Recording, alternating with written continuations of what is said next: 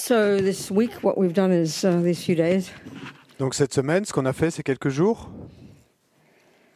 started with the very, the, the, the very meaning of the word Buddha, et on a commencé avec le sens même du mot Bouddha, seeing that it's the, the purpose, the goal of all of this, all of this, all of this. et en voyant que ben, il s'agit de l'objectif, du but de tout cela. Yeah. Buddha's own direct experiential findings. La découverte et, euh, du Bouddha est euh, directe et expérimentale. the job that he did. Le travail qu'il a fait, and the word used to refer so the, the so the you know the, the, the as we discussed the etymology of the word buddha is very tasty et euh, comme on en a discuté, et euh, l'étymologie même du mot Bouddha est très savoureuse, Bouddha implies implique, sous-entend, eradication from the mind of all delusions all fear all neuroses all ego all that all the stuff that we are so utterly familiar with. L'éradication complète de l'esprit, de toutes les peurs, les névroses, euh, les délusions, toutes ces choses dont- avec lesquelles nous sommes si familiers that we think is so normal. et dont nous pensons qu'elles sont si normales that we think we would be abnormal if we didn't have it que nous, nous pensons que nous serions anormaux si nous ne les avions pas. And if we look at all our modern psychological views and modern and neuroscience, this is a bizarre idea. Et si vous regardez euh, toutes les vues de la psychologie moderne ou des neurosciences, eh ben, ça, c'est une idée bizarre de penser qu'on pourrait éradiquer complètement tout ça. So we really got to think about it carefully. Donc, il nous faut y penser avec soin. Mais le problème, c'est qu'on entend ça comme quelque chose de religieux. Oh. Oh, il y a qu'à y croire. C'est si pathétique. La seconde syllabe implies implique that we can develop literally to perfection que nous pouvons développer littéralement à la perfection ben, toutes ces autres choses dans notre esprit. He's found that the, the first lot Il a découvert que la première catégorie, is not intrinsic. le premier ensemble n'est It's not integral to who we are. n'est pas intrin- intrinsèque, n'est pas intégral à qui nous sommes. It's, as they say in Buddhist psychology, it's adventitious. Et comme ils le disent dans la psychologie bouddhiste, ces choses-là sont adventices. This is so shocking. C'est si choquant. We can't just accept it. We've got to, got to listen and hear and try to understand the logic of this. Et on ne peut pas simplement l'accepter comme ça. Il nous faut vraiment et écouter, essayer de comprendre la logique qui est derrière cela. Et qu'est-ce qu'on nous dit à propos de toutes ces autres choses dans, dans l'esprit qui sont, elles, et au cœur, à l'essence de notre être? Et donc, ce qui implique, sous-entend qu'elles ne peuvent pas en être enlevées. Virtue. Eh bien, ces autres choses sont la sagesse, la vertu. This is a very shocking concept, concept uh, psychologically, Ça, c'est un concept très choquant psychologiquement, scientifically. scientifiquement. Makes no sense. Ça, c'est insensé. So if we want to, from our point of view, Donc, de notre point de vue et du point de vue moderne. Et donc, si on se demande, et euh, qu'est-ce que ça veut dire, Bouddha? Rather than just either blindly believe him or blindly dismiss it, Et euh, plutôt que de simplement y croire de manière aveugle ou euh, de et, euh, se défaire de cette idée et la rejeter euh, et euh, aveuglément également, is get to hear what his his his, his views about what the mind are. Because clearly he's not talking about the brain if he talks that way. Et ce qu'il nous faut, c'est arriver à entendre eh ben, clairement quelles sont ses vues sur l'esprit. euh, Parce que, et il est clair que le Bouddha, lui, ne nous parle pas du cerveau, hein, il nous parle de l'esprit.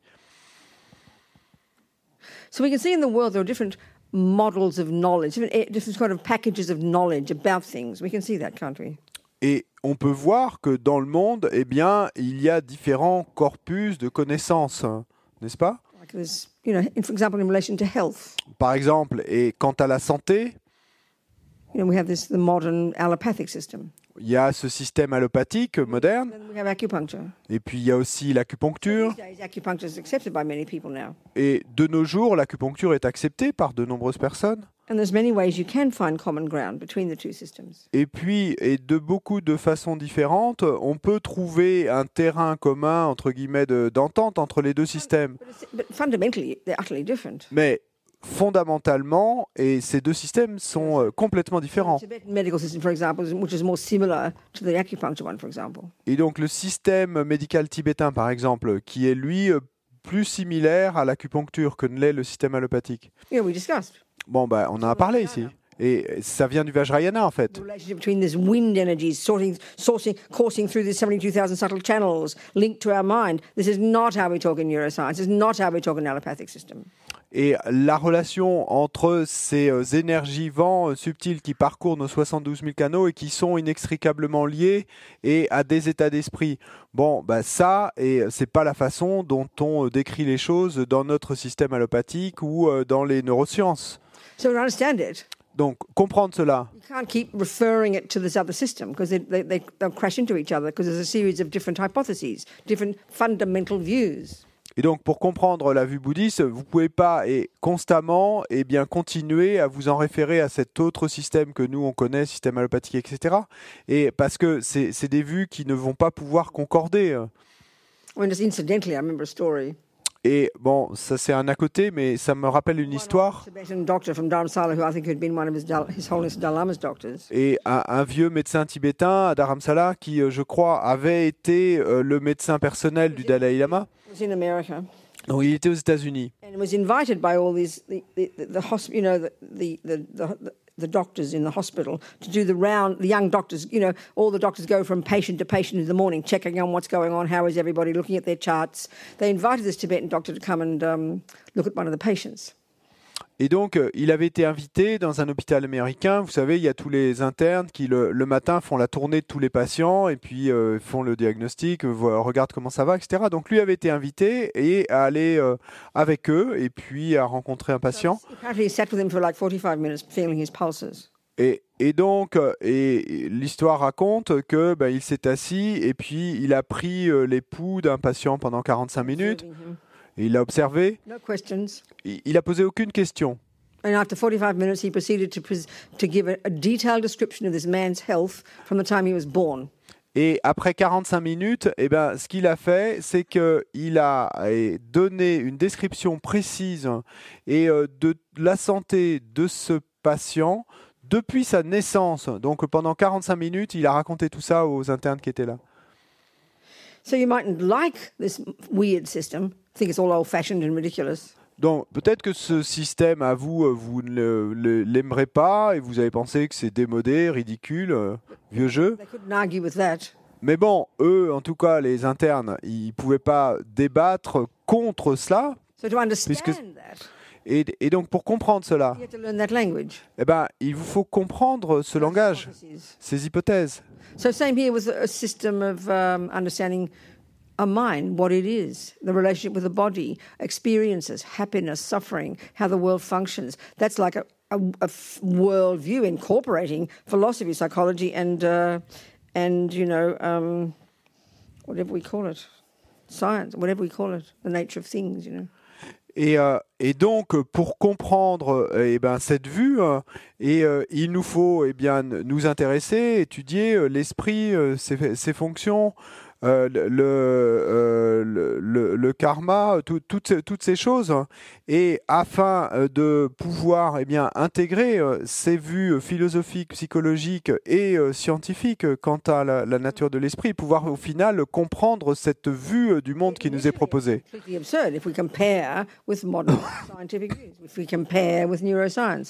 Au début, au- début, initialement, c'est complètement absurde si on compare cette vue et à celle du euh, système scientifique d'aujourd'hui, aux neurosciences ou au système médical d'aujourd'hui. Donc c'est absurde, ridicule au départ. Bon, comme je l'ai dit, vous pouvez trouver beaucoup de similitudes, vous pouvez trouver beaucoup de points de rencontre entre les deux systèmes.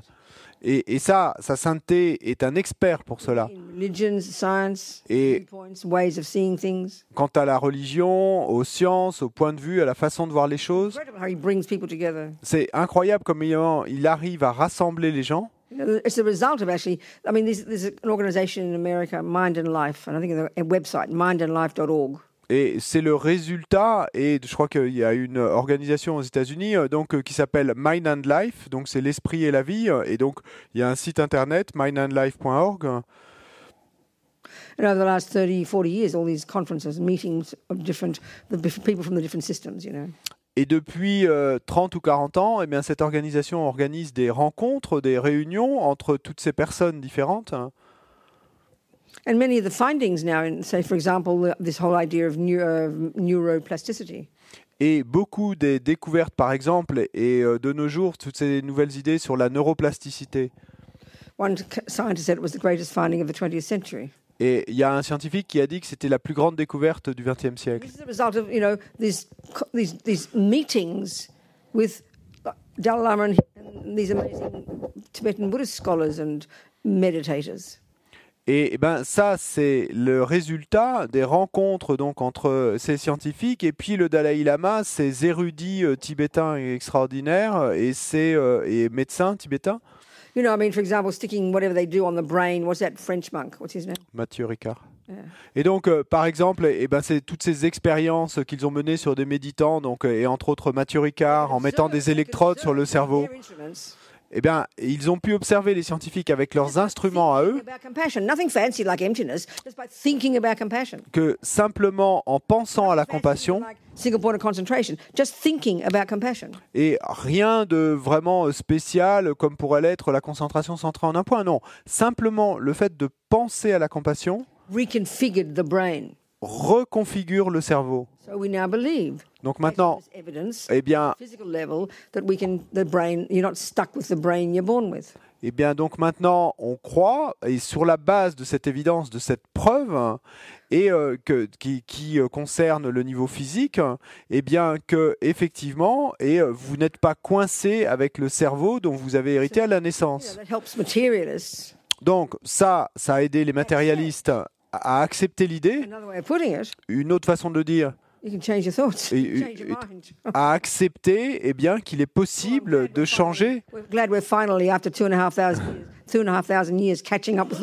et de, qu'il est possible de changer ses pensées et donc son esprit. Donc, je suis heureuse de constater que finalement, après plus de 2000 ans, eh bien, et on en arrive à rattraper le, le- le Bouddha, qui lui, ça fait 2000 ans qu'il nous le dit, hein, ça. Physicists and I don't know anything about it, like quantum physics or something. How it's learning, how it talks like it seems to be talking in the same way that the Buddhist views about emptiness talk. You know, Et puis, euh, eh bien, vous allez, euh, et dans les comptes rendus de ces rencontres également, et voir que des physiciens ou des astrophysiciens ou des gens qui travaillent sur la physique quantique, hein, eh bien, et en arrivent à la conclusion que, en fait, euh, et euh, ce qu'ils disent, c'est la même chose que ce que dit le Bouddha quand il parle de la vacuité. great. Super. But there's, some, but there's only these, these two different two examples. You can only go so far. Mais bon, et euh, si on considère ces deux exemples qu'on vient de citer, bon, bah, vous n'allez euh, parcourir qu'une certaine distance avec ça. Parce que si vous voulez vraiment parcourir à fond la vue bouddhiste, ces deux choses ne suffisent pas. Par exemple, in our culture, I think, dans notre culture, il me semble, this is a very important point. et ça c'est un point très important, We, we understand wisdom, nous comprenons sagesse, genius, des gens intelligents, minds, des génies, des esprits brillants, des scientifiques brillants. We get that. Donc on comprend ça, We admire. on les admire. But that person Mais cette personne, will go home and beat up their husband because they're angry. bah, il se peut quand même qu'elle rentre chez elle à la maison et puis euh, qu'elle tape sur son mari ou sa femme. Pourquoi? Parce qu'elle a de la colère. What did you say? Marie and femme? I didn't Attends, say that. attends, attends, ah, attends, ah, pardon. Et, Purposely. de- et de- et donc, euh, et euh, j'ai dit, et c'était volontaire, j'ai dit simplement mari. Et donc que cette personne rentre à la maison et tape sur son mari. We know that. On sait ça. Because why? Pourquoi? We, have, we see no relationship between wisdom Parce qu'on ne voit pas de relation entre la sagesse and ethics. et l'éthique. That's schizophrenic for the Buddha. Et ça, pour le Bouddha, c'est schizophrène. The Buddha's view, La vue du Bouddha, wisdom, c'est que la sagesse est ce que vous obtenez? as you practice better ethics. eh bien, et euh, de la pratique d'une meilleure éthique, and ce qui veut dire dompter votre corps et votre parole, et ensuite dompter votre esprit. Et donc, euh, ceci euh, va amener de la clarté et du contentement en vous. what the process is is the removing of the delusions in the mind that blind us, that prevent us not from, from seeing clearly others and, and how to help them, therefore. Et c'est quoi le processus? Eh bien, et c'est le fait de retirer euh, de l'esprit euh, ces délusions qui nous aveuglent, qui nous empêchent euh, de voir de manière correcte les autres hein, et le reste du monde. That's very shocking for us. Ça, c'est très choquant pour nous. So that and that relates to the one about um, quantum physics. Et, et ça, là, on peut en revenir à l'exemple de la physique quantique. hein. Might sound like emptiness. Et donc, peut-être que et la- ça, ça sonne et ça re- ressemble à la, à la vacuité, à la production en dépendance, But it, it will never, ever help you get rid of ego. mais la physique quantique, ça ne vous aidera jamais, jamais à vous débarrasser de l'ego. It's the same point as before. Et donc, c'est le même point, la même idée qu'auparavant. Ce niveau de sagesse, is what cuts all the delusions et c'est ça qui va trancher toutes les délusions, related to ethics, relié, en étant relié à l'éthique, et va- vous permettre eh bien, de faire s'élever l'amour, la compassion et tout le reste. Donc dans le bouddhisme, la sagesse, l'éthique, le bonheur, tout ça vient ensemble. Ce, ce sont différentes portes d'entrée dans le bouddhisme. and the other way that you know, for example, the one of the brain that can only go so far. Et, et une autre façon dont, par exemple, si on considère ce qu'on disait tout à l'heure quant au cerveau, ben, ça ne va pouvoir nous mener euh, que, pas très loin en fait. Because that's only discussing the grosser level of consciousness. Mais parce que, et à ce niveau-là, on ne discute que du niveau grossier de conscience. Et les niveaux plus subtils de conscience dont le Bouddha affirme l'existence et ne dépendent pas d'un cerveau. But still, good enough.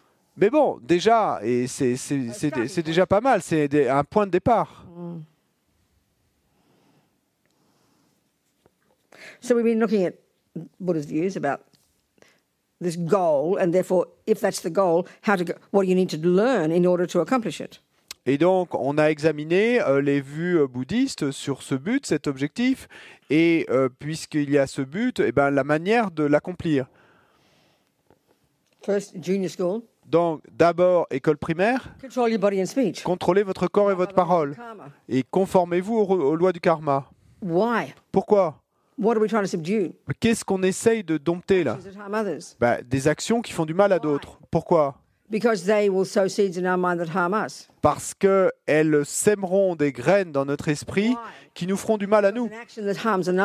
Pourquoi? Parce qu'une action qui fait du mal à un autre ego grasping, attachment, anger, and the others. habituellement eh bien, est motivé par la saisie de l'ego, l'attachement, la colère et les autres délusions. Donc l'idée, le point, c'est l'esprit. The result is to get rid of those delusions. Parce que le résultat final à obtenir, c'est de se débarrasser de toutes ces délusions. working on your mind is too advanced. Mais commencer déjà à travailler sur votre esprit, ce serait trop avancé. Il, vous faut déjà contrôler les serviteurs de l'esprit, le corps et la parole. That's the first level of practice. Donc ça, c'est le premier niveau de pratique. ready to get to the more subtle level, Et maintenant, vous êtes prêt à passer au niveau plus subtil. Et, et donc, euh, dans le lamrim, eh bien, c'est celui qui concerne les êtres de la capacité intermédiaire, le- l'école secondaire. Et donc, on arrivait à la racine du problème, les délusions, So here, ici. it's still too advanced to get to the root delusion, which is the point. Et donc, on, ce serait encore trop avancé et s'en prendre déjà à la délusion racine, ce qui sera l'idée au final. Mais, et, mais donc, on va s'attaquer aux délusions branches attachment, secondaires, donc l'attachement, la colère et toutes les autres drames. Donc, les dompter, celles-là. Now, if we want to keep going, Maintenant, wisdom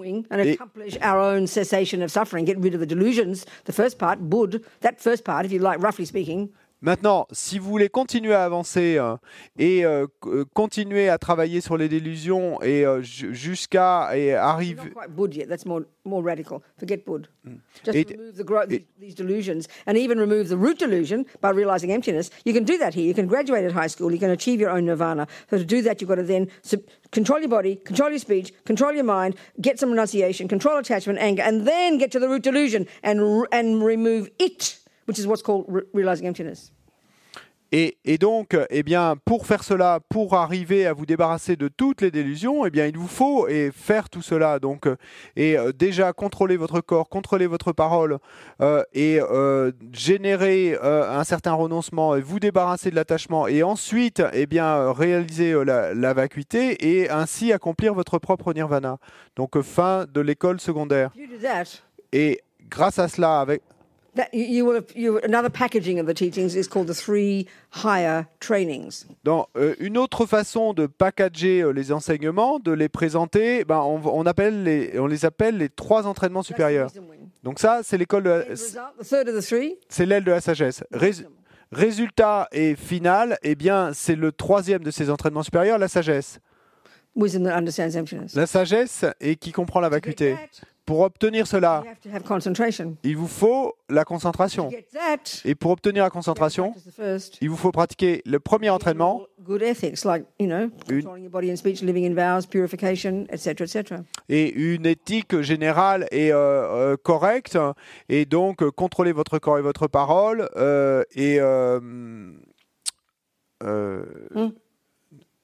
bit? control your body and speech, purification, and the middle one third was one- Wisdom. The second one, concentration. Yes. To get that, you've got to have practice morality, good ethics. donc il vous, means junior school, control your body, control your speech, so you can uh, then get to get some concentration, and then you can get some wisdom.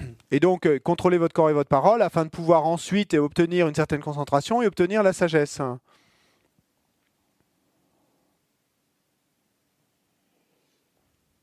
then in whatever life or another it is that you you finally achieve your own nirvana, you're, when you die, you're out of here, baby. You won't come back. Et puis, eh bien, une vie ou l'autre, quand vous aurez finalement et accompli votre propre nirvana, eh bien, quand vous allez mourir dans cette vie, eh bien là, c'est fini, vous êtes parti, vous ne reviendrez plus. But you know, you can go to university. Mais comme vous le savez, et il est aussi possible de passer à l'université et vous pouvez ajouter bodhicitta au mélange which makes you a billion times more powerful. et ce qui va Billions and billion times more powerful. ce qui va vous rendre est un milliard des milliards de fois plus puissant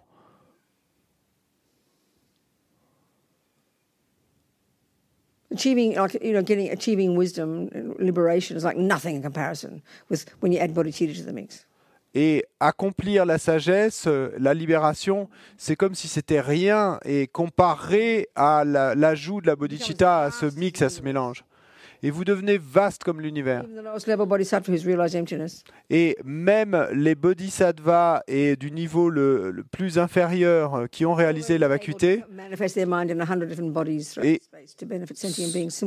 sont déjà capables et euh, de manifester leur esprit et dans une centaine de manifestations et à différents endroits de l'espace. You completely control your body and speech. Et donc, vous contrôlez complètement votre corps et votre parole. Vous avez de la concentration. Vous, vous êtes complètement, vous contrôlez complètement. Vous êtes euh, et radieux et plein de félicité. Vous avez la clairvoyance. Vous voyez l'esprit des autres. Vous voyez leur passé, leur futur, Karma. leur karma. Vous êtes un être incroyable.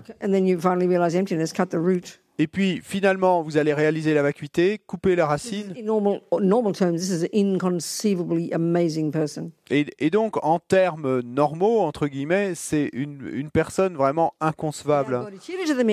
Et inconcevablement pure. Et si vous ajoutez la bodhicitta au mélange, vous êtes infiniment plus puissant.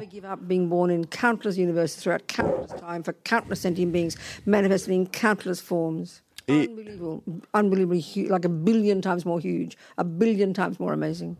Et vous n'abandonnerez euh, jamais et vous continuerez euh, et à vous manifester euh, sous d'innombrables formes, dans d'innombrables univers et de- dans tous les temps. Et vous êtes comme un milliard de fois plus puissant. So Buddha's found that everyone has that potential to achieve this. We've all got this so-called Buddha nature, the potential to become a Buddha. Donc le Bouddha a découvert que nous avons tous ce potentiel de devenir cela. Et nous avons tous ce, ce potentiel, cette nature de Bouddha et ce potentiel de devenir Bouddha. Yeah. So what does that mean? Qu'est-ce que ça veut dire? Et Parce que, bon, c'est pas comme ça qu'on parle dans notre langue de tous les jours, ordinaire, donc euh, ça nous amène beaucoup de confusion de, possess Buddha nature. de dire des choses semblables, et comme euh, nous possédons tous la nature de Bouddha. The potential to become Buddha. That is a bit more reasonable in how we talk. Et donc, une manière un peu plus euh, euh, habituelle d'en parler, qui sera, sera peut-être plus raisonnable pour nous, ce serait de dire, et nous avons tous le potentiel de devenir Bouddha. Parce que un, un sens simple et conventionnel, that's implied in the word Buddha. Eh ben, c'est ça qui est sous-entendu par le mot Bouddha, impliqué. Et les délusions, les saisies de l'ego, et ce sens erroné d'un soi qui va donner naissance à l'attachement, à la colère, all the other 83,997 n- loads of nonsense in our mind. et, et- et aux autres 83 997 euh, autres non-sens dans notre esprit, ben, tout ça, le Bouddha a découvert de sa propre expérience is not integral que to tout, ceci n'est pas intégral à qui nous sommes therefore can be removed. et, et donc peut être écarté. That's what possessing Buddha nature means. Et c'est ça que ça veut dire euh, posséder la nature de Bouddha. Ben, bien sûr, et si on y ajoute la syllabe da du mot Bouddha, donc euh, que toutes ces autres choses dans notre esprit, la sagesse, la vertu, etc., et sont celui que nous sommes. Et, et peuvent être développés à la perfection. Et donc, si nous arrivons à entendre, et ce que nous dit le Bouddha, que nous avons tous ce potentiel, do really need to understand what he's saying about the mind. That's what I said before. et, il nous faut savoir ce que le Bouddha veut dire quand il dit esprit, et pas ce que, se baser sur ce que nous, nous pensons être l'esprit. So that's our pointing out the differences from the Buddhist perspective Et-. Et, et donc, euh, c'est pour ça eh bien, qu'on énonce les différences entre la vue bouddhiste et la nôtre quant à l'esprit. A way of saying it is it is it's its own entity? Une façon de le dire, c'est que l'esprit est sa propre entité. It's a very bizarre idea in Buddhism. Bon, ça, il y a cette idée très bizarre dans le bouddhisme, Someone else, et c'est une idée très bizarre pour le bouddhisme, que quelqu'un d'autre, même s'il s'agit d'un être supérieur, ou que ce soit papa et maman, et puisse créer a separate person. une personne séparée, That's a very weird, weird idea in Buddhism. et, et donc euh, pour le bouddhisme, ça c'est vraiment une idée très très bizarre. Or, for- I mean, I remember having a discussion with my Catholic priest friend, a Jesuit, years ago. Et je me souviens et avoir eu une discussion avec euh, mon ami euh, qui prêtre catholique jésuite il y a des années Et de ce que j'ai compris des enseignements chrétiens bon je me souviens pas de beaucoup mais donc euh, l'idée d'un être supérieur omniscient omnipotent etc bon ça très bien le Bouddha est d'accord avec ça. Et la, la différence est quant au Bouddha c'est que lui dit que nous nous pouvons aussi devenir cela. So, you know, the Buddhist idea, the, the, the Christian idea that God makes me, maintenant l'idée chrétienne que Dieu m'a fait. and then that idea, and I, discussed that with this priest, the Buddhist view of that, that's like the, the Dalai Lama, if he is the Buddha, manifesting himself as a dog. donc la vue bouddhiste de cela et c'est ça que j'avais discuté aussi avec lui et euh, c'est que si euh, l'histoire qu'on a racontée où le Dalai Lama manifeste son esprit sous la forme d'un sadhu, donc les chrétiens diraient created a sadhu, que Dieu a créé un sadhu, a person, une personne, and that he gave that person free will. et que Dieu lui a donné le libre And arbitre. that person then makes mistakes, Et cette personne ben, ensuite fait des erreurs et euh, commet des péchés separates from God, et donc se sépare de Dieu, polluted. devient pollué. So that point, Donc ce point-là, cette idée-là, that's not possible for the Buddha. pour le Bouddha, c'est impossible. weird. C'est bizarre.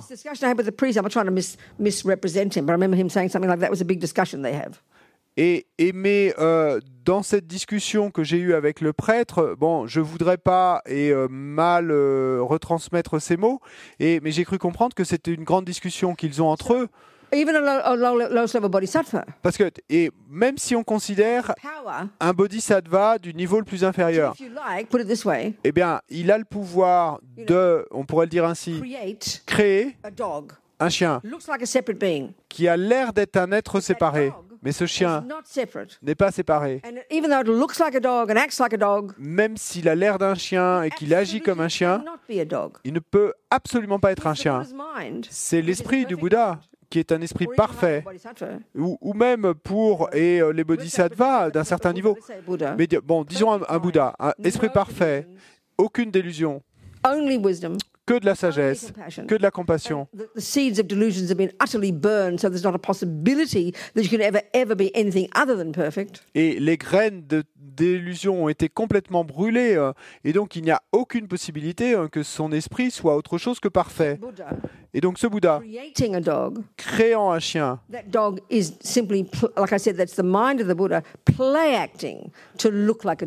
donc euh, ce- chien, comme je l'ai dit, eh bien c'est l'esprit du Bouddha qui joue le rôle d'agir comme un chien. Donc l'idée d'un créateur, perfect, d'un être supérieur, parfait, create- makes, and we are in the oneness with him, and, and we, he extends himself in and makes us. Donc euh, nous sommes un avec lui et puis euh, il s'étend en quelque sorte et nous, fait, nous crée. It's not possible Et il n'est pas to do anything negative. It would be impossible. et, et dans ce cas-là alors il serait et euh, il serait impossible et euh, de faire quelque chose de négatif parce qu'il n'y a pas de graine de délusion qui soit là. You know, I like. I find that interesting point. Maybe you find that boring, but I find that very interesting. Bon, moi je trouve ça très intéressant de réfléchir à ça. Peut-être que vous trouvez ça ennuyeux, mais moi je trouve ça très intéressant. So the idea in general in Buddhism Et- that somebody's consciousness can be an, ext- you know, a product of mummy and daddy. That the anger and love and psychosis and jealousy and being good at music, which are components of the mind, can literally come from a mummy and daddy, or even from physical things. That's just totally weird in Buddhism. Et donc euh, l'i- bizarre, impossible. Pour, pour le bouddhisme et l'idée euh, que et, euh, quelque chose qui est dans notre esprit comme l'amour, la colère, la tendance à être bon en piano ou quoi que ce soit, et puisse nous venir de quelqu'un d'autre, qu'il s'agisse de papa et de maman ou de quoi que ce soit de physique en fait, hein, ben, cette idée-là pour le bouddhisme est complètement bizarre, absurde. Point. Donc ça, c'est le premier point et qui est fondamental. Le- votre esprit, il- il est à vous. That, that implies logically Et ce qui implique, sous-entend logiquement, that if you, you know, you came into this life que si euh, vous venez. I remember thinking, hearing about one of those um, American um, serial killers who like tortured people and ate their brains, did all these weird things, you know? Et donc si vous venez dans cette vie, je me souviens avoir lu l'histoire de ce tueur en série euh, en Amérique euh, qui euh, tuait les gens, les torturait, mangeait leur cerveau, faisait toutes ces choses bizarres. Comes into this life, Donc and very soon, il vient à cette vie très vite, boy, ah, tout petit garçon déjà, et ce tueur en série particulier, il, il le racontait, et c'est pas sa maman qui lui a appris à faire ça. Et mais il, racontait que bah, déjà tout petit garçon, il, il était euh, comme euh, forcé, enfin c'était plus fort que lui. Il, de- il devait torturer des créatures and got enormous pleasure from it. et il en retirait énormément de plaisir. No one taught him. Personne ne le lui avait appris. Recently, that that fellow in um, two two different two different examples I can think of. Two different people who've you know gone around sh- shooting many people, and in both cases, after they were dead, the the people the, the, the, they they dug their brains up to try and find some evidence in the brain for why they did those things, and they could find nothing. Et récemment, et, et, et récemment, et là je, je pense à deux exemples distincts hein, de et euh, de euh, en fait, euh, vous savez, de, de, de gens qui ont tiré sur plein de gens aux, aux États-Unis et où donc en- ensuite il a été raconté dans les articles, hein, eh bien que ils ont fait des recherches et ils ont essayé de regarder dans leur cerveau s'il y avait quelque chose qui n'allait pas. Et dans les deux cas, c'était des cerveaux complètement normaux.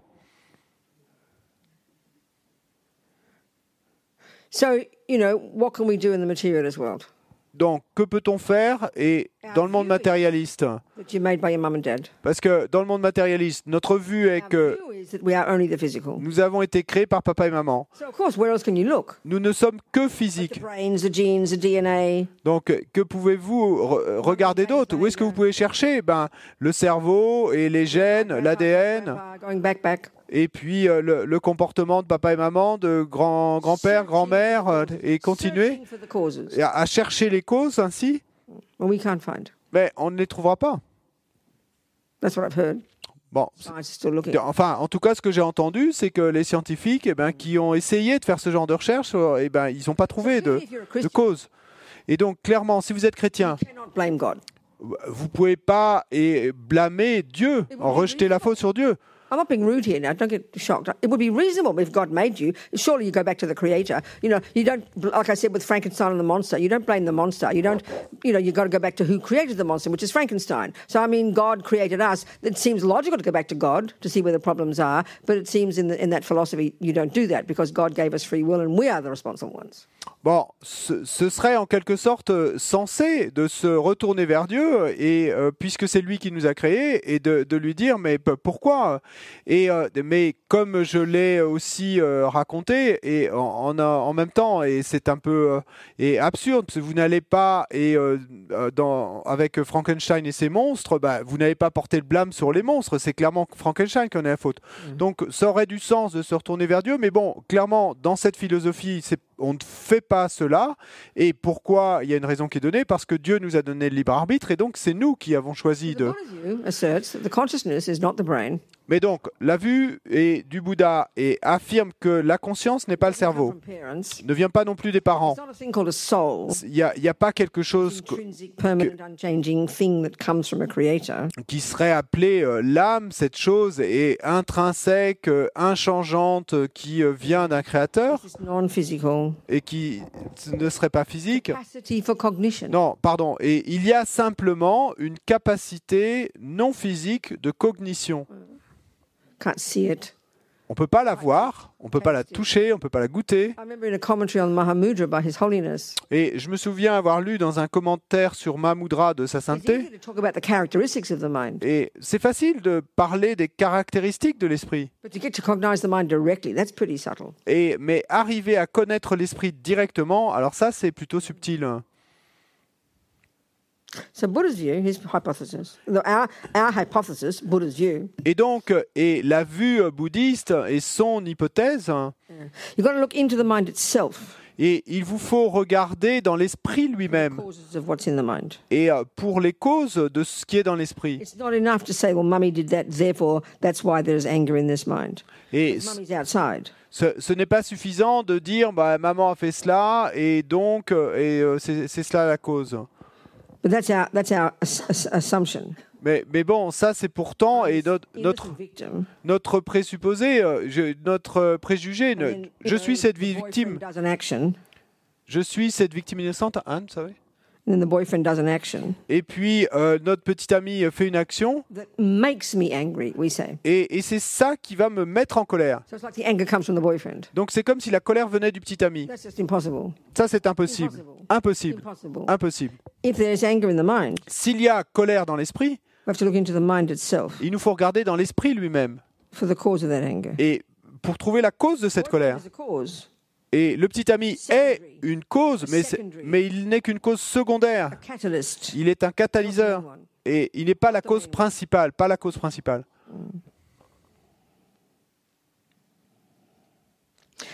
Conception. Et donc, si vous euh, retracez en arrière jusqu'à l'instant de la conception, eh bien, quand ce package le si a commencé, ce package qu'on appelle moi, Including all the mind and the thoughts and the psychosis and the love and the compassion, come from mummy daddy, and we track that back.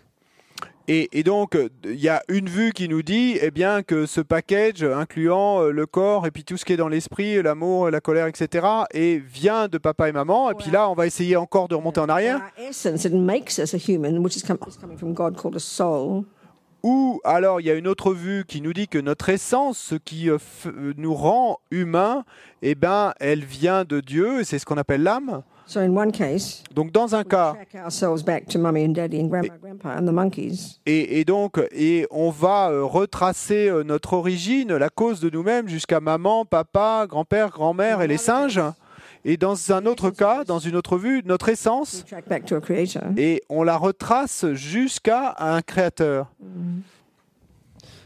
Case, dans le cas bouddhiste. we take this view, Donc on prend, et on prend cette vue, au départ on la prend comme hypothèse, et euh, donc euh, vous pourriez dire, si vous voulez, et qu'on parlerait d'une rivière de moments mentaux, donc de ce continuum mental. So if I think, that, if I look at my mind now and see there's a tendency to be angry, Et donc si j'observe mon esprit aujourd'hui et que je vois qu'il y a une tendance à être en colère, source. eh ben, sa source principale ne peut être que something like that quelque chose de similaire et qui soit dans l'esprit. And where did that come from? Et d'où ceci vient-il? Eh bien, de quelque chose de similaire dans l'esprit from before. de auparavant. Et d'où euh, ce, ceci euh, pouvait venir? Eh ben, de quelque chose de similaire dans l'esprit d'auparavant encore. Et donc, inexorablement ainsi, vous allez en revenir au premier instant de conception. Et donc, la question doit alors être, in that mind, if oui, if there is in that mind if s'il y a dans cet esprit this tendency to be angry, cette tendance à être en colère, what's its source? quelle est sa source? conception, what's its source? Et de- donc, si elle est présente au premier instant de conception, quelle peut être sa source? It's not mummy and daddy. Donc, c'est pas maman et papa, c'est pas physique, and it's not God, et c'est pas Dieu. and it can't be nothing. Et il ne, ça, ne peut être, ça ne peut pas être rien. Il doit y avoir une cause. Et donc, la seule vue est restante, c'est euh, d'en déduire et qu'il doit y avoir eh bien, un instant précédent de ceci dans ce continuum mental, avant que ce continuum mental ne rejoigne et l'ovule et le spermatozoïde. Et, euh, un- And that came from a previous moment. et, et donc, ce moment précédent that came from a previous moment. est, est venu d'un moment précédent, qui est venu d'un moment précédent, et puis quelques semaines plus tôt, moment. eh ben, cette rivière de moments mentaux, You know, the imprints carried in the subtle mind et ces empreintes et qui sont et portées dans l'esprit subtil de cet esprit, eh bien, étaient présentes dans un autre corps. Et puis ainsi, bah, vous pouvez continuer à retracer en arrière. A first moment. Et mais nous pouvons bien vouloir euh, trouver un, un premier instant, You won't. mais vous n'en trouverez pas. Not because you can't find it, Et pas parce qu'il euh, exist. euh, c'est pas que vous n'arriviez pas à le trouver, c'est qu'il n'existe pas. Et logiquement, il ne peut pas y avoir de premier instant. Parce que s'il y avait un premier instant, eh ben, ça impliquerait que ce premier instant, et il serait venu de rien. Et rien eh bien, ne peut venir de rien. Donc l'esprit est sans commencement. Et aussi insensé que ça puisse sonner pour nous. Et ça sonne insensé pour nous. Ben, simplement parce que la saisie de l'ego est fait l'erreur majeure de ne pas réaliser la cause et l'effet. So we talked about we, that's the mind for the Buddha. Et, et donc, on, on a parlé de ça. Donc, ça, pour le Bouddha, c'est l'esprit. Donc, c'est une vue très So différente. clearly, already one of the clear, one of the powerful experiential implications of this view Et donc, clairement, déjà, une des implications euh, puissantes euh, et dans l'expérience de cette vue, is that I came programmed into this life at the first second of conception in my mummy's fallopian tube, c'est que quand et euh, je, j'en suis euh, venu euh, programmer, quand je suis arrivé dans cette vie programmée dès le premier instant de conception dans l'utérus de ma mère, et donc avec mes tendances et ces empreintes, ces graines, of whatever I've been expressing in this life. de quoi que ce soit que je vais manifester, exprimer dans cette vie. Et donc n'allez pas chercher dans le cerveau. Et vous n'avez pas non plus besoin d'aller chercher dans les gènes, dans l'ADN. Et regardez l'esprit. Donc le cerveau, les gènes, l'ADN sont physiques. Et la, la façon dont moi je l'exprime, et en fait, ils ne sont que des indicateurs physiques de ce qui se passe dans la vie de la personne. Donc, euh, disons que vous avez une maman qui, elle, a une tendance eh bien, à avoir le cancer dans cette vie. know, we can see that that gets identified in, in some, the ge- wherever, I don't know, the genes or something, isn't it? I don't know. Et donc, euh, si on cherche dans les gènes, bon, bah, peut-être qu'on va pouvoir identifier ça. Enfin, je sais pas trop, mais donc c'est vrai que c'est quelque chose de physique. Et, definitely. et- et donc, euh, ce sont des gènes qui vous viennent de votre mère, ça c'est clair. But the main cause of getting cancer Mais la cause principale qui va faire que vous, vous allez euh, avoir un cancer, eh bien, c'est vos actions de tuer dans le passé, qui ont laissé une graine dans votre esprit, qui va faire, one of the residual results of past killing. qui va avoir pour effet que vous ayez un des résultats résiduels de l'action de tuer dans le passé, et que vous allez renaître avec une maman qui elle-même a une tendance à avoir le cancer. Et donc, ça ne contredit pas du tout et la, la loi du karma, hein, Parce que- parce que c'est toujours le karma qui est la première cause. Donc, on l'a dit, il y a quatre façons dont le karma mûrit.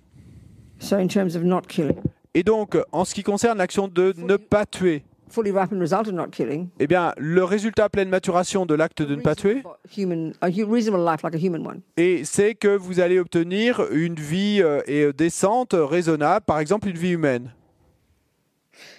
Where and, and the key reason the human one is said to be a useful one, Et la raison clé pour laquelle on dit qu'une vie humaine, ben, c'est une vie utile, et euh, comparé par exemple à une vie animale, eh ben, c'est que nous, humains, nous avons accès à nos vertus. It looks surprising if we look at some humans, but Bon, et si on regarde certains humains, ça peut être surprenant, mais, they're the human character. They're our human characteristics. mais c'est une ce sont des caractéristiques humaines. Ego, grasping, and anger and attachment are shared are, are shared by all sentient beings, and they're spe- especially the, the, the very strong sensory ones. They're, they're animal tendencies. Et la, la saisie de l'ego, l'attachement et la colère, eh ben, et sont partagés par tous les êtres. Mais particulièrement si on regarde par les animaux, eh bien, ce sont des tendances très fortes.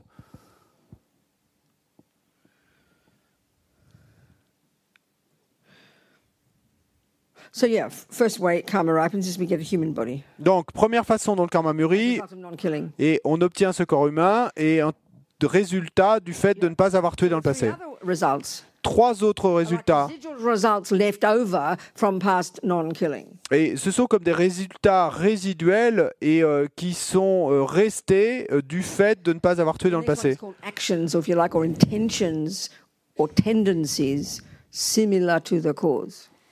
Et donc le niveau suivant, et on l'appelle action ou tendance similaire à la cause. So the habit to keep not killing. Et, et donc euh, l'habitude, eh bien, de continuer à ne pas tuer. I think we look on this human planet. Et il me semble que si on regarde sur cette planète humaine. C'est assez inhabituel. Something. Parce que la plupart des êtres humains tuent quelque chose.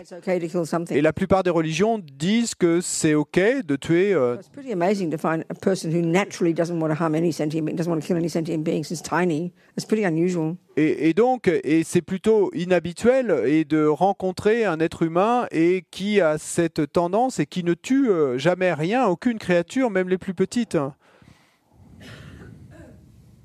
The next result of non-killing Résultat suivant de l'acte de ne pas tuer. is out there beyond yourself. Et donc, euh, c'est là à l'extérieur, au-delà de vous-même, How you're seen and treated by others. comment vous êtes vu et traité par les autres.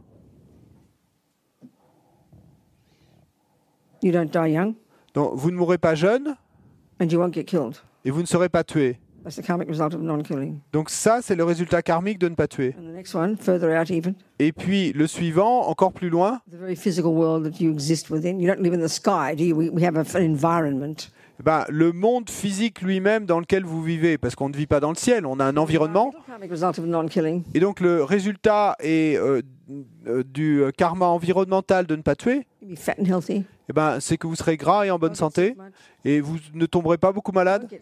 Vous ne tomberez pas malade. And uh, whatever you eat and breathe and drink nourishes you. Et quoi que ce soit que vous euh, mangiez, buviez ou respiriez, ben, vous nourrira. So the main cause Et donc la cause principale envi- of good environment, delicious environment, healthy environment for you, d'avoir un bon environnement, un environnement euh, délicieux, un environnement sain pour vous, cause principale, votre action de ne pas tuer dans le passé. Et cause principale, et qui va avoir euh, pour effet que vous ne mouriez pas jeune et que personne ne vous fasse du mal, cause principale, et votre action de ne pas tuer dans le passé. Cause principale. de pourquoi vous avez une tendance à ne pas tuer, votre action de ne pas tuer dans le passé. cause, principale. de votre corps humain, de cette vie, et ben votre action de ne pas tuer dans le are the passé. Donc-. Et donc nous sommes et euh, le créateur de notre euh, être et le Dalai Lama dit que c'est comme de l'auto-création et c'est exact. Hein. clearly, Et donc clairement in many, wa- in so many ways, radically different from the creator concept. et donc de tant de façons et c'est radicalement différent du Radically concept d'un créateur. Et c'est radicalement différent du concept matérialiste. So we would have to think about it. Donc Just to say, oh, I, yeah, I believe in karma, I like karma, I believe in reincarnation. We say like that. Et donc, il nous faut y réfléchir, il nous faut y penser, pas simplement se contenter de dire oh oui, je crois au karma et j'aime le j'aime That's cette loi du karma. Non, c'est pas suffisant de dire ça. like- we- that- what we really mean is we like it. Ouais, parce que quand on dit ça, et ce qu'on veut vraiment dire, c'est qu'on- aime, qu'on aime bien, qu'on qu'on- qu'on l'aime, et euh, le, le karma, l'idée du karma. Mais aimer la botanique, c'est pas la même chose que la connaître. Et croire aux mathématiques, c'est pas la même chose que de les connaître. And we would never say we believe in mathematics. Et d'ailleurs, on ne dirait jamais qu'on ne croit aux mathématiques.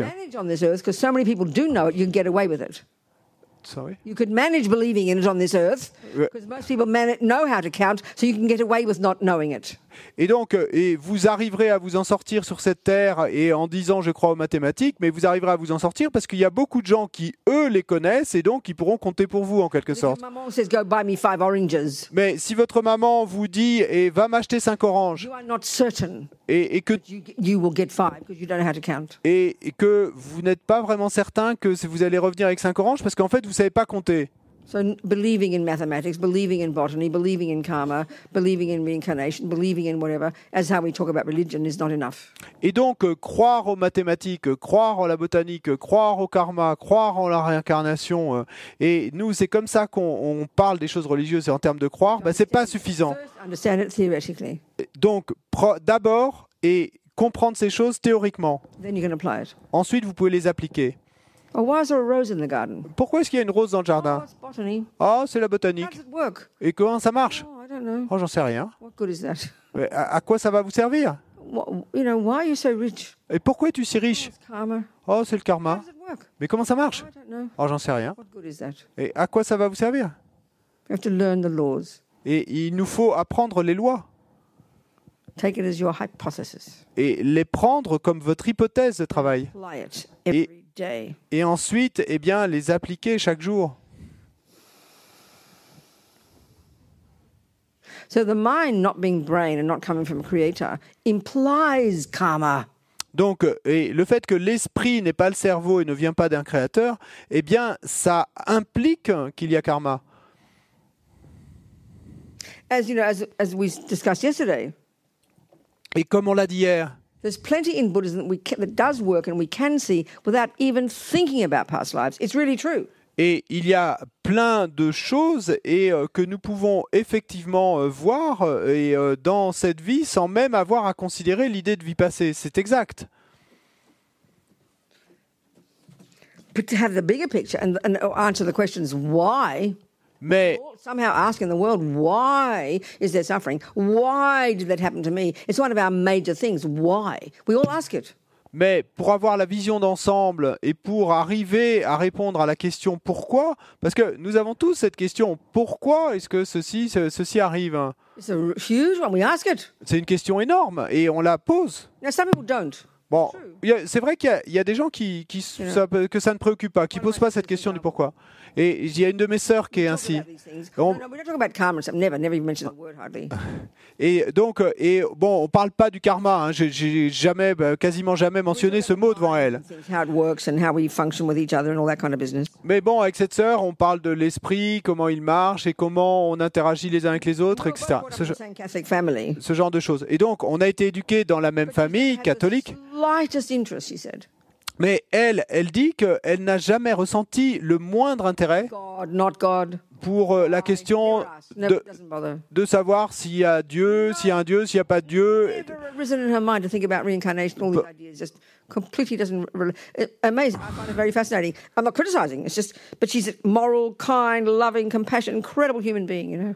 Et, et- et donc, c'est- toutes ces questions, euh, ça ça la- jamais préoccupé. C'est jamais l'idée de réincarnation. Est-ce qu'il y a, il y a pas. ça a jamais été son souci. et s'en est jamais préoccupé. Ça n'empêche que c'est une personne est morale, éthique, euh, bonne, euh, une bonne personne, aimante, euh, etc. Donc, euh, un être humain merveilleux. Mais je trouve ça fascinant en fait de Yeah. penser qu'on est si différent. So we've discussed all this, haven't we? Donc, on a discuté de tout ça, non? So then we looked a bit into compassion, didn't we? We looked into the mind a bit, the delusions and how they function. Oui, Into the mind, delusions and how they function. Donc, on, on a euh, euh, parlé de l'esprit, des délusions, de comment elles fonctionnent, We're driven by attachment, comment nous sommes mus par l'attachement. this motor that propels us, Et donc, c'est comme ce moteur qui nous propulse, junkie within us, ce junkie en nous, is desperate to get what it wants every second. qui euh, désespérément, à chaque seconde, eh bien, euh, ch- cherche à obtenir ce qu'il veut. Et qui, mille fois par jour, et quand il n'obtient pas ce qu'il veut, the panic attack of aversion, eh bien, à ce moment-là, il y a et la- l'attaque panique euh, et l'aversion, la colère qui s'élève, l'irritation, l'énervement, frustration, la frustration ou le désespoir et la dépression.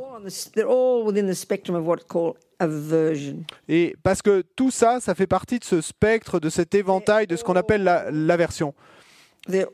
Toutes the response when attachment doesn't get what it wants. et sont les réponses quand l'attachement n'obtient pas ce qu'il veut.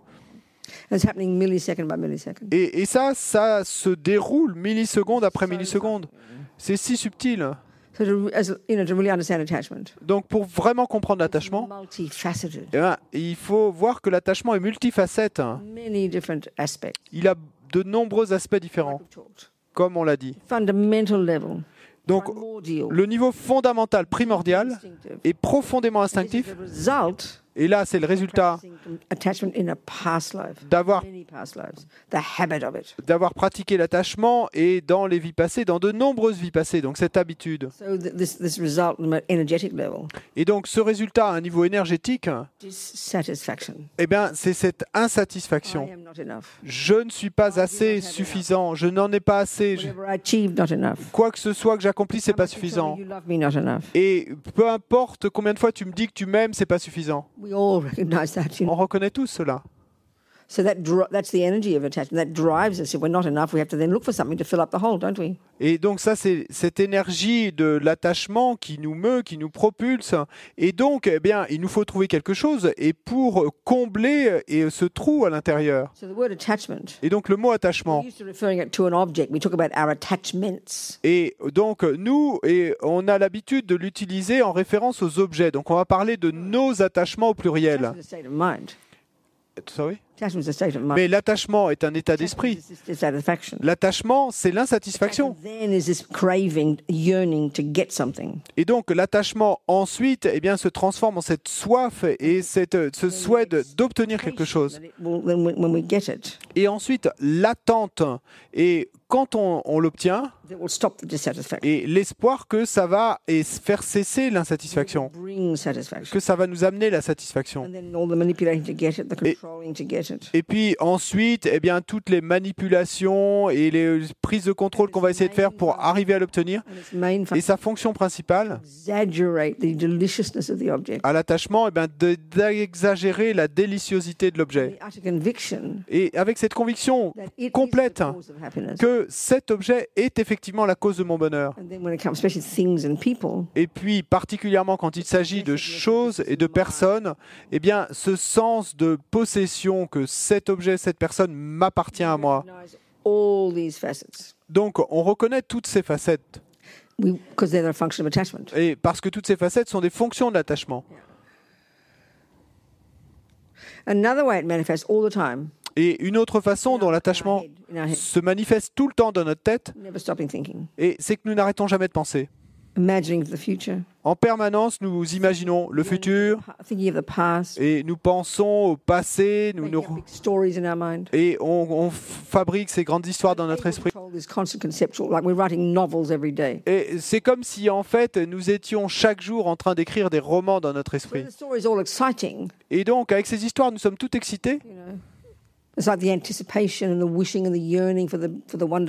Et c'est comme ce sens d'anticipation et de souhait et de soif de toutes ces choses merveilleuses qui vont arriver. Massive story we're building up about the boyfriend, the cake, the thing, the the event, the job, the holiday, whatever it might be. Et ces, histoires euh, énormes, eh bien, qu'on se construit à l'intérieur, et à propos du petit ami, euh, du gâteau au chocolat, euh, des vacances, du travail, toutes ces, ces histoires qu'on se raconte toute la journée. Looking forward to something. Et comme on le- l'exprime, eh bien, on, on va dire euh, qu'on euh,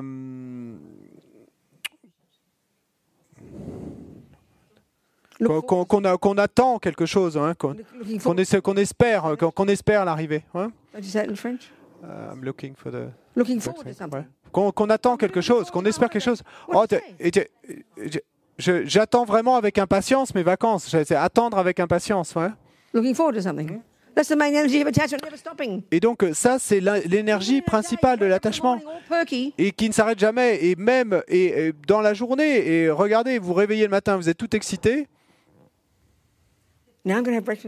Maintenant, et je vais aller petit déjeuner. Et à 10h, je vais faire ça. Et à 1h, j'aurai cette réunion.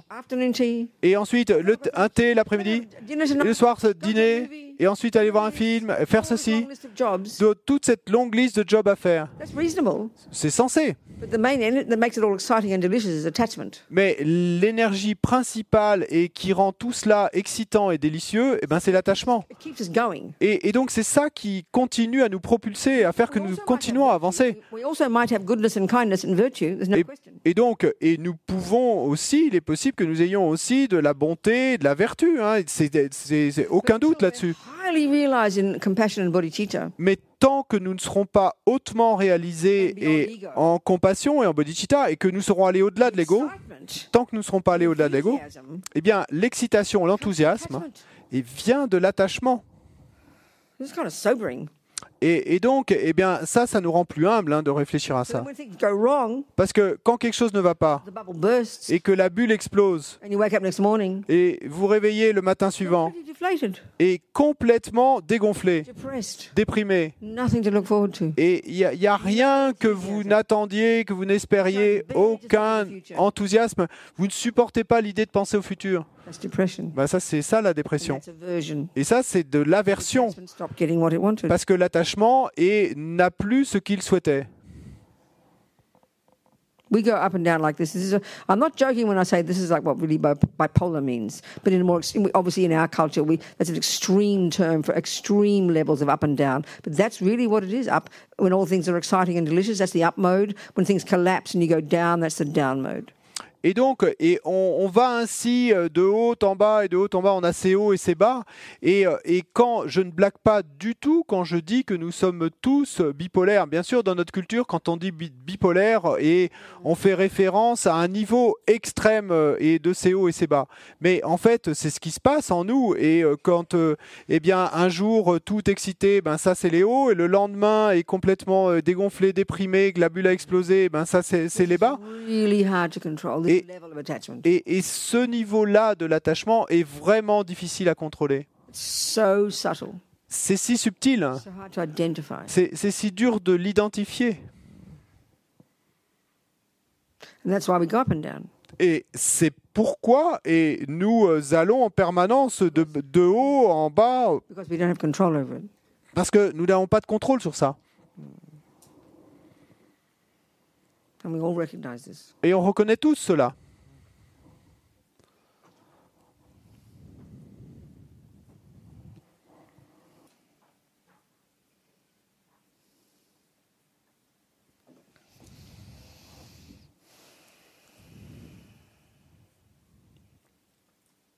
Any questions?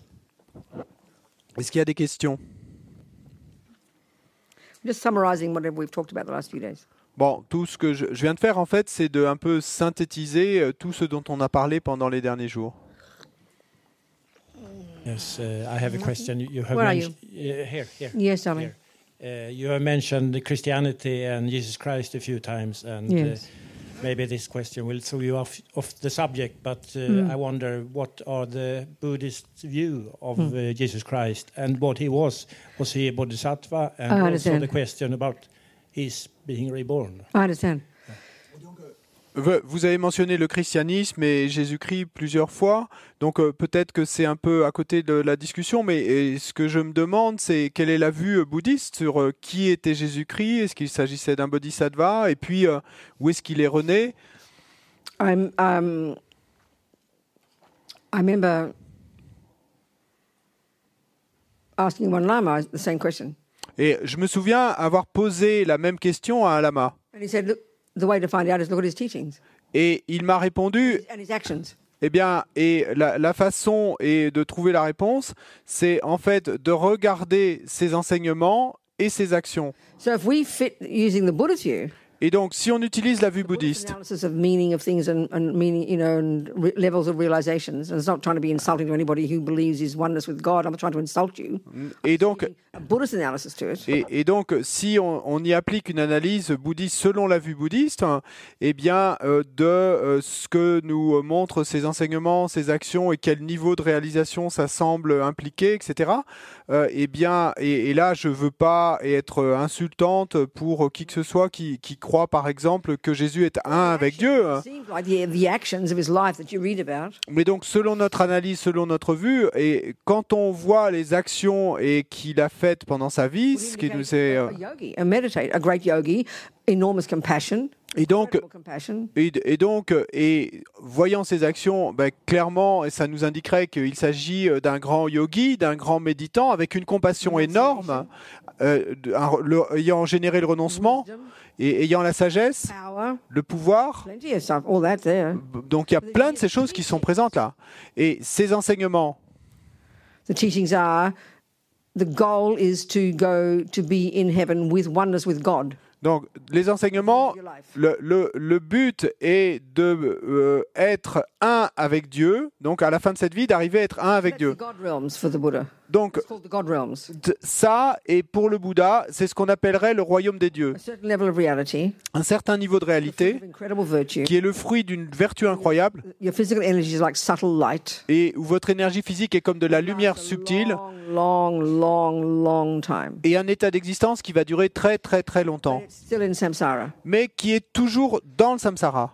The ego grasping hasn't been cut yet. La, la saisie de l'ego n'a pas encore été coupée. And that eventually will run out. Et puis un jour, eh bien, et ceci se terminera, And you'll have suffering lives again. et vous retrouverez de nouveau des vies de souffrance. All I can say is that's the Buddhist analysis. Donc tout ce que je peux dire, c'est que c'est ça l'analyse bouddhiste. Et, et tout ce que je peux et, euh, dire, ben, c'est sur ce que j'ai entendu et des enseignements, etc. I remember one time in Kathmandu, some Lutherans, lovely people, came to the center there and wanted to talk about Buddhism and the differences between Christianity and Buddhism. Et je me souviens un jour et à Katmandou et euh, des euh, luthériens et donc des, des gens euh, merveilleux donc sont venus dans notre centre à Katmandou et ils voulaient discuter justement des similitudes, des différences entre le christianisme et le bouddhisme. And I was discussing this concept of bodhicitta. Et, et donc je discutais et, euh, avec eux de ce concept de bodhicitta. Qui, bodhicitta, ce n'est pas la compassion. Hein. La compassion peut amener à la bodhicitta. Donc la bodhicitta est en résultat et de du fait d'éprouver une compassion et puissante pour les êtres. Et en- en-. Ensuite, sur la base de cette vue bouddhiste d'une continuité de conscience qui vient d'avant et qui va continuer après. Et donc la bodhicitta est exprimée comme étant cette aspiration puissante. De ne jamais abandonner. life after life after life after life, Vie après vie après vie après vie. D'être bénéfique aux êtres. Et puis au final de devenir Bouddha. Et ensuite pour l'éternité de se manifester sous la forme de corps pour être bénéfique aux êtres. Et je me souviens qu'un des types qui était là, "Oh, no, I don't want that. Et il, il a dit, euh, quand j'ai exposé ça, il a dit, oh non, moi je ne veux pas de I want to ça. go to heaven with God when I die. Et moi, quand je meurs, je veux aller au paradis avec Dieu. So it's different. Donc c'est différent. Nothing wrong. Bah, Il n'y a rien de mal à ça. You understand? Vous comprenez? Okay. Someone else? Quelqu'un d'autre? Yeah. Oui, bonjour. C'est par rapport euh, à la prise de refuge. Je voulais savoir si le fait de prendre refuge était comme si on réitérait le vœu de ne pas tuer. On en a parlé pendant un repas, mais j'aurais voulu une précision de, de. Robina. uh, about uh, taking refuge? Yep. And uh, I wanted to know because we discussed this, but I, I wanted to be precise about it. Uh, the- uh, well, some people during uh, lunch Oh, or. And, uh, and uh, the, when we take refuge, Uh-huh. est-ce qu'on réitère le vœu de ne pas tuer en prenant refuge, c'est ça? Huh. And are we uh, reiterating our vow not to kill when we take refuge? Are we what? Uh, are we um, pronouncing again a vow not no, to no, kill? nothing to do with it. They're separate. Non, ça, ça So n'a let's just talk about what refuge means. okay? ça n'a rien à voir. C'est c'est séparé en fait les deux choses. hein. Donc, euh, you know, starting in the beginning, and you start to think about the teachings, and you think about impermanence, and then you think, well, that's a good idea to stop killing, stop lying, stop stealing. So you take Buddha's kind of, you know, you try to try and take that on board and attempt to live like that. Donc- first stages in beginning some kind of a Buddhist practice. Let's Et say. donc, disons que et, euh, vous euh, rencontrez les enseignements bouddhistes et puis vous commencez à essayer de les appliquer, vous pensez à l'impermanence et vous pensez à la souffrance, etc. Et vous commencez à appliquer ces conseils que nous donne le Bouddha de ne pas tuer, ne pas voler, ne pas mentir, etc. Disons que And then eventually, at some point, some people decide they'd like to become a Buddhist. Et puis, euh, et à, un à un certain moment, eh ben, pour certaines personnes, hein, et ils décident de qu'ils veulent devenir bouddhistes. So there's a certain point Donc, à un instant T. Et, et ben, ce, qui, ce qui peut être fait, c'est de formaliser cet engagement devant quelqu'un.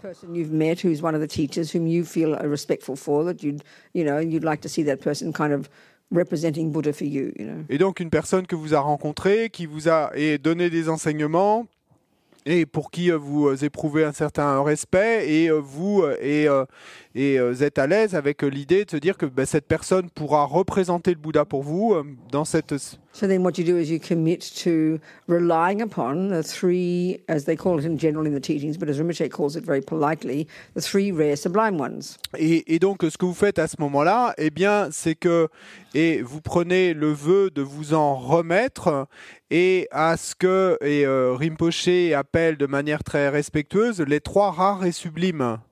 But you didn't mention the three jewels I didn't hear you said. Okay. hein? Et, normally- donc, normally said in the teachings are translated as the three jewels et, et donc, euh, normalement, dans les enseignements, la traduction, c'est les trois joyaux. Mais Rinpoche aime de manière encore plus respectueuse et euh, ne- il ne dit pas les trois joyaux, il dit les trois rares et sublimes. so what are they? Donc, que- quels sont ces trois joyaux? A, friend of mine who first met her Lama, Song Rinpoche, like years and years and years ago, and she'd never heard a word of Buddhism, but she met this Lama and really liked him and had a personal meeting. So he gave her this long teaching about these three jewels. Et je me souviens d'une de mes amies, et donc c'était il y a très très longtemps, euh, et elle a rencontré un lama, Sang Rinpoche, hein, et puis elle, elle a vraiment et, euh, connecté avec Sang Rinpoche, et elle a eu un entretien avec lui, et il lui a donné ce long enseignement et sur les trois joyaux. No idea what he's talking about. Sorry? Et, et- et en fait, donc euh, il lui parlait des trois joyaux, elle avait aucune idée de ce que c'était, elle avait aucune idée de ce qu'étaient ces trois joyaux, et donc lui a parlé pendant très longtemps, et à la fin de son long enseignement, il lui a dit, elle lui a demandé, mais c'est quoi ces trois joyaux?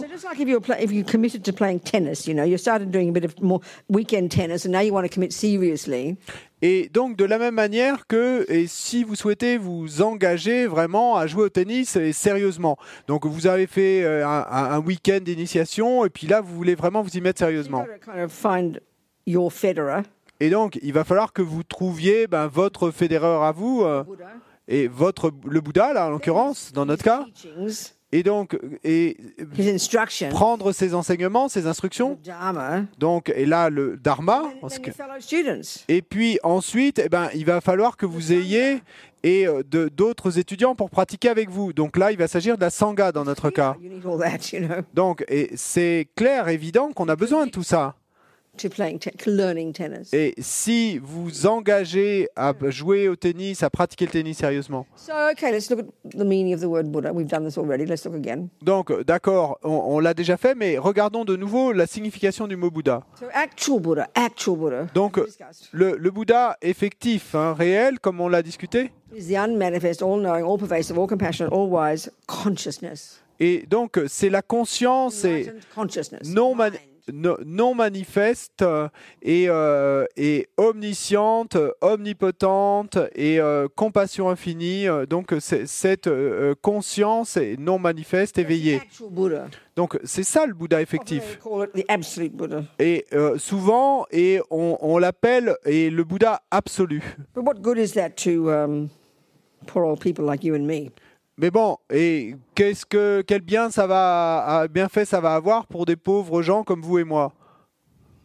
We can't access that consciousness. Can we? Parce que nous, on, on ne peut pas avoir accès à cette conscience. So, because of their infinite kindness, the Buddhas, beings who become that mind, Et donc, à cause de leur bonté infinie, bah, les Bouddhas, les êtres qui sont devenus cet esprit, se, se manifestent dans des corps que nous pouvons voir. So, the Buddha of our time, the Federer of our time, if you like, Et donc, et donc le Bouddha de notre époque, et si euh, vous voulez, on peut dire le fédéraire de notre époque, donc la source de nos enseignements, eh ben, c'est ce gentleman indien il y a 2500 ans. That's the relative Buddha. Donc ça, c'est le Bouddha relatif. Like I said before, Et comme je l'ai dit auparavant, à, pro- propos du Dalai Lama, cet exemple du sadhu et du chien. That's just a body Donc, looking like a human. et, et là, il ne s'agit que de corps qui ont, ont l'air d'être humains ou chiens,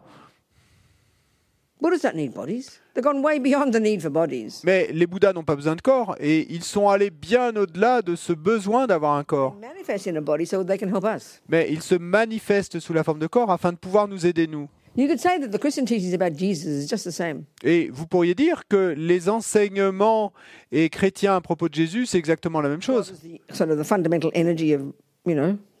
Then there's a manifestation in human form called Jesus. Et, donc euh, Dieu, c'est cette énergie fondamentale, et ensuite il y a cette manifestation sous forme humaine qu'on appelle Jésus. Of course, the difference in the Buddhist view, Bien sûr, la différence selon la vue Buddha bouddhiste, c'est que le Bouddha n'est pas un créateur, and countless beings have become a Buddha. Et que d'innombrables êtres sont déjà devenus Bouddha, et que là, il n'y a qu'une seule manifestation, mais que en fait, selon le bouddhisme, il y en a-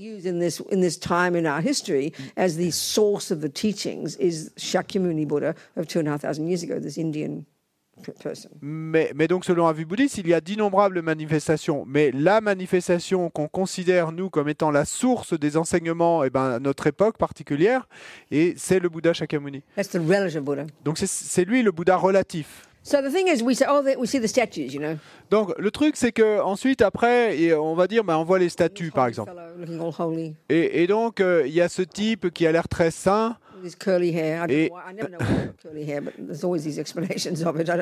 Et- avec ses cheveux frisés. euh, J'ai jamais su pourquoi il, il avait les cheveux frisés, mais il y a des... These marks and signs of Buddha. I haven't. Mais, mais bon, il y a des explications. un peu. Tout ça est dans les enseignements, tous ces marques et ces signes du Bouddha. Et puis, top et puis il y a ce chignon en, en haut de la tête, donc on appelle euh, qui- et qu'ils appellent une Nushnisha. Et oh, toutes ces années, j'ai toujours voulu demander, puis en fait j'oublie toujours, donc j'ai jamais demandé. Et, et donc, euh, et je me souviens avoir entendu que et Robert Surman, le professeur Robert Surman, donc ce professeur américain, et, des- et donc, there's so many brains. Buddha's got so many brains they're popping out. Et donc, euh, et- et il euh, disait que le Bouddha, et, il a tellement de neurones qu'elles ressortent par le haut de la tête. mais-. Bon, déjà, moi, ça, ça me, ça me suffit. C'est une bonne explication. J'aime bien son So explication. anyway, then you got that's the Buddha. Then the second one is the Dharma, the teachings, basically, the, the instructions, Federer's instructions. Et donc, euh, le- le- ça, c'est le Bouddha. Et donc, second joyau, eh bien, le Dharma, les enseignements. Donc là, on pourrait dire, bah, c'est les instructions de Federer. mean, you could say that without talking, Federer could play tennis. Et, Et- et, et vous pourriez dire que sans même parler, et Federer pourrait nous apprendre à jouer au tennis simplement en nous, en nous le montrant par son comportement, son exemple, son comportement. Et donc, regardez le Bouddha, regardez la statue du Bouddha. behavior. Eh ben, cette statue, cette posture est une indication du comportement du Bouddha. Il est, evident. il est évident que ce comportement est d'abord, eh bien, nous montre le contrôle de l'esprit et puis ensuite de la- du corps et de la parole. Et, et donc, et cette statue peut nous enseigner beaucoup, nous, nous montrer beaucoup, mais c'est pas We need suffisant. Nous avons besoin de ces instructions. Comment devenir comme cela That's the Dharma. C'est ça le dharma. Now, the absolute Dharma Maintenant, le dharma absolu, is the actual knowledge in the mind of a Buddha. eh bien, c'est la connaissance effective dans l'esprit des Bouddhas. But not just the Buddha, Pas simplement du Bouddha. hein. Dans, dans, te- dans l'esprit de tout être et qu'on puisse appeler être supérieur. Euh, Arya. Et vous devenez l'un d'eux. Et dès la première seconde où vous avez votre première perception euh, directe euh, et de la vacuité. Et parce que maintenant, c'est devenu expérientiel, expérimental. Et, et- et donc ça, c'est le dharma effectif. Here I always think of the example of Bach. Et là, moi, je pense toujours à l'exemple de Bach, la, la musique effective. Et le- la, la connaissance effective à propos de la musique, eh ben, elle est dans l'esprit de Bach. Mais nous, euh, nous ne pouvons pas lire son We esprit. can't read Federer's mind. Et nous ne sommes pas capables non plus de lire l'esprit de Federer ou l'esprit du Bouddha. Et, et donc, par sa grande bonté,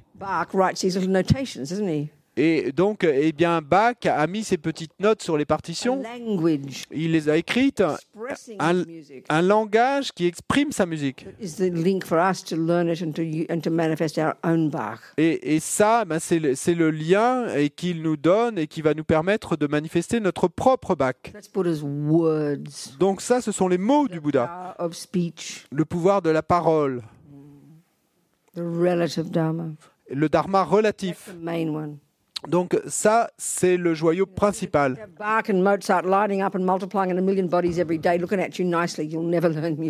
Et parce que vous pouvez avoir Bach et Mozart se manifestant sous des millions de formes devant vous et vous ayant de grands sourires, mais vous n'apprendrez jamais la musique avec tout ça.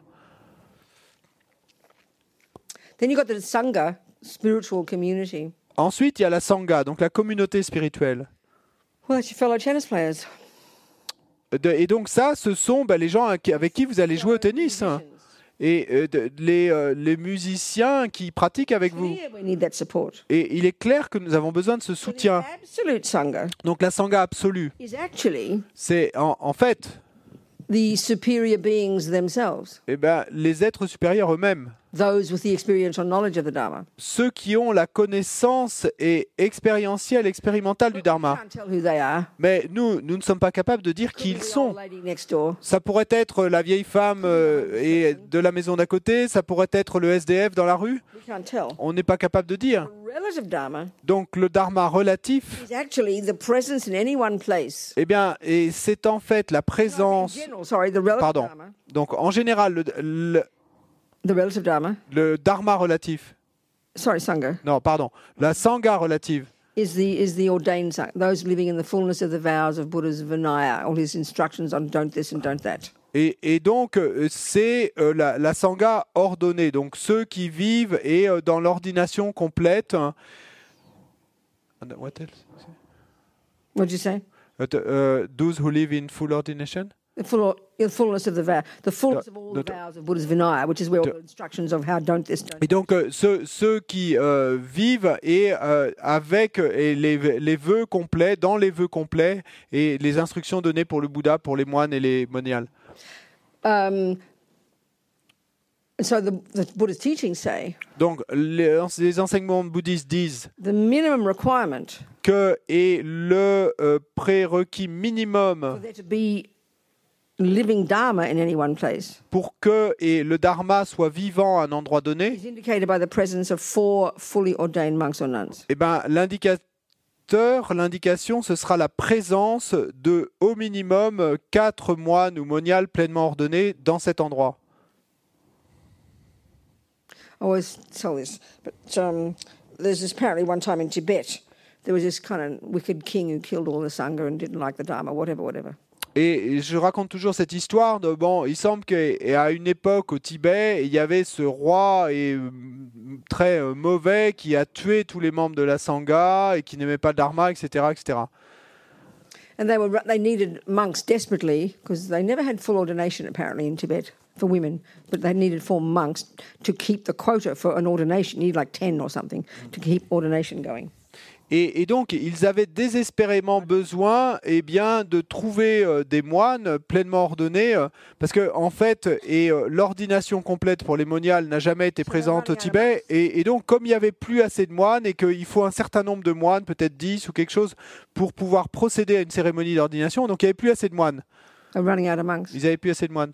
Because the king was knocking them all off. Et parce que, I don't know all the history. bon, je ne connais pas toute l'histoire, mais parce que le, le- le roi ben, les faisait tous tomber les uns après les autres. They sneaked over the border from China, some monks from China. Et donc, apparemment, eh bien, ils ont fait euh, passer la frontière discrètement à des moines et, euh, de, qui sont venus de They Chine. Et, et donc, il semble que probablement euh, ces moines venus de Chine devaient avoir une robe bleue parce que, en fait, et vous voyez sur le- la, la robe de la Vénérable Robinal, ce petit bout de fil bleu sur la manche, eh bien, ça, ça, c'est en souvenir et en respect et pour cette action de ces moines qui étaient venus de Chine.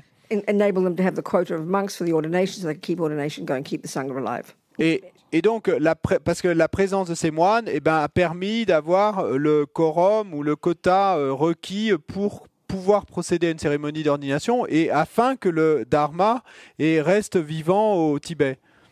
So if you take refuge formally, Donc, si vous prenez refuge formellement, first you need to know why you want to go, go for refuge, why you want to rely upon the Buddha Dhamma Sangha. bon, d'abord, il faut savoir pourquoi est-ce que vous voulez euh, prendre refuge, pourquoi vous voulez vous en remettre au Bouddha, au Dharma et à la Sangha? analogy of a doctor. Donc là, on utilise l'analogie d'un médecin. You don't just go to a doctor because they're cute. Et vous n'allez pas voir un médecin parce qu'il est mignon. You go because you want their medicine. Et vous allez le voir parce que vous voulez son médicament, son traitement, et que vous ne voulez pas être malade.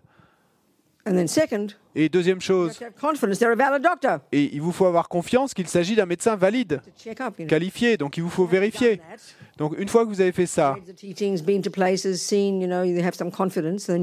make a decision to formalize your commitment to being a Buddhist. et que vous avez euh, lu à propos des enseignements, vous avez été écouter les enseignements, vous avez vérifié à droite à gauche, et ensuite à un certain moment, eh bien, et va naître le souhait de formaliser votre engagement dans le bouddhisme. there's several things you commit to do. Donc euh, il y a plusieurs choses que vous vous engagez à faire.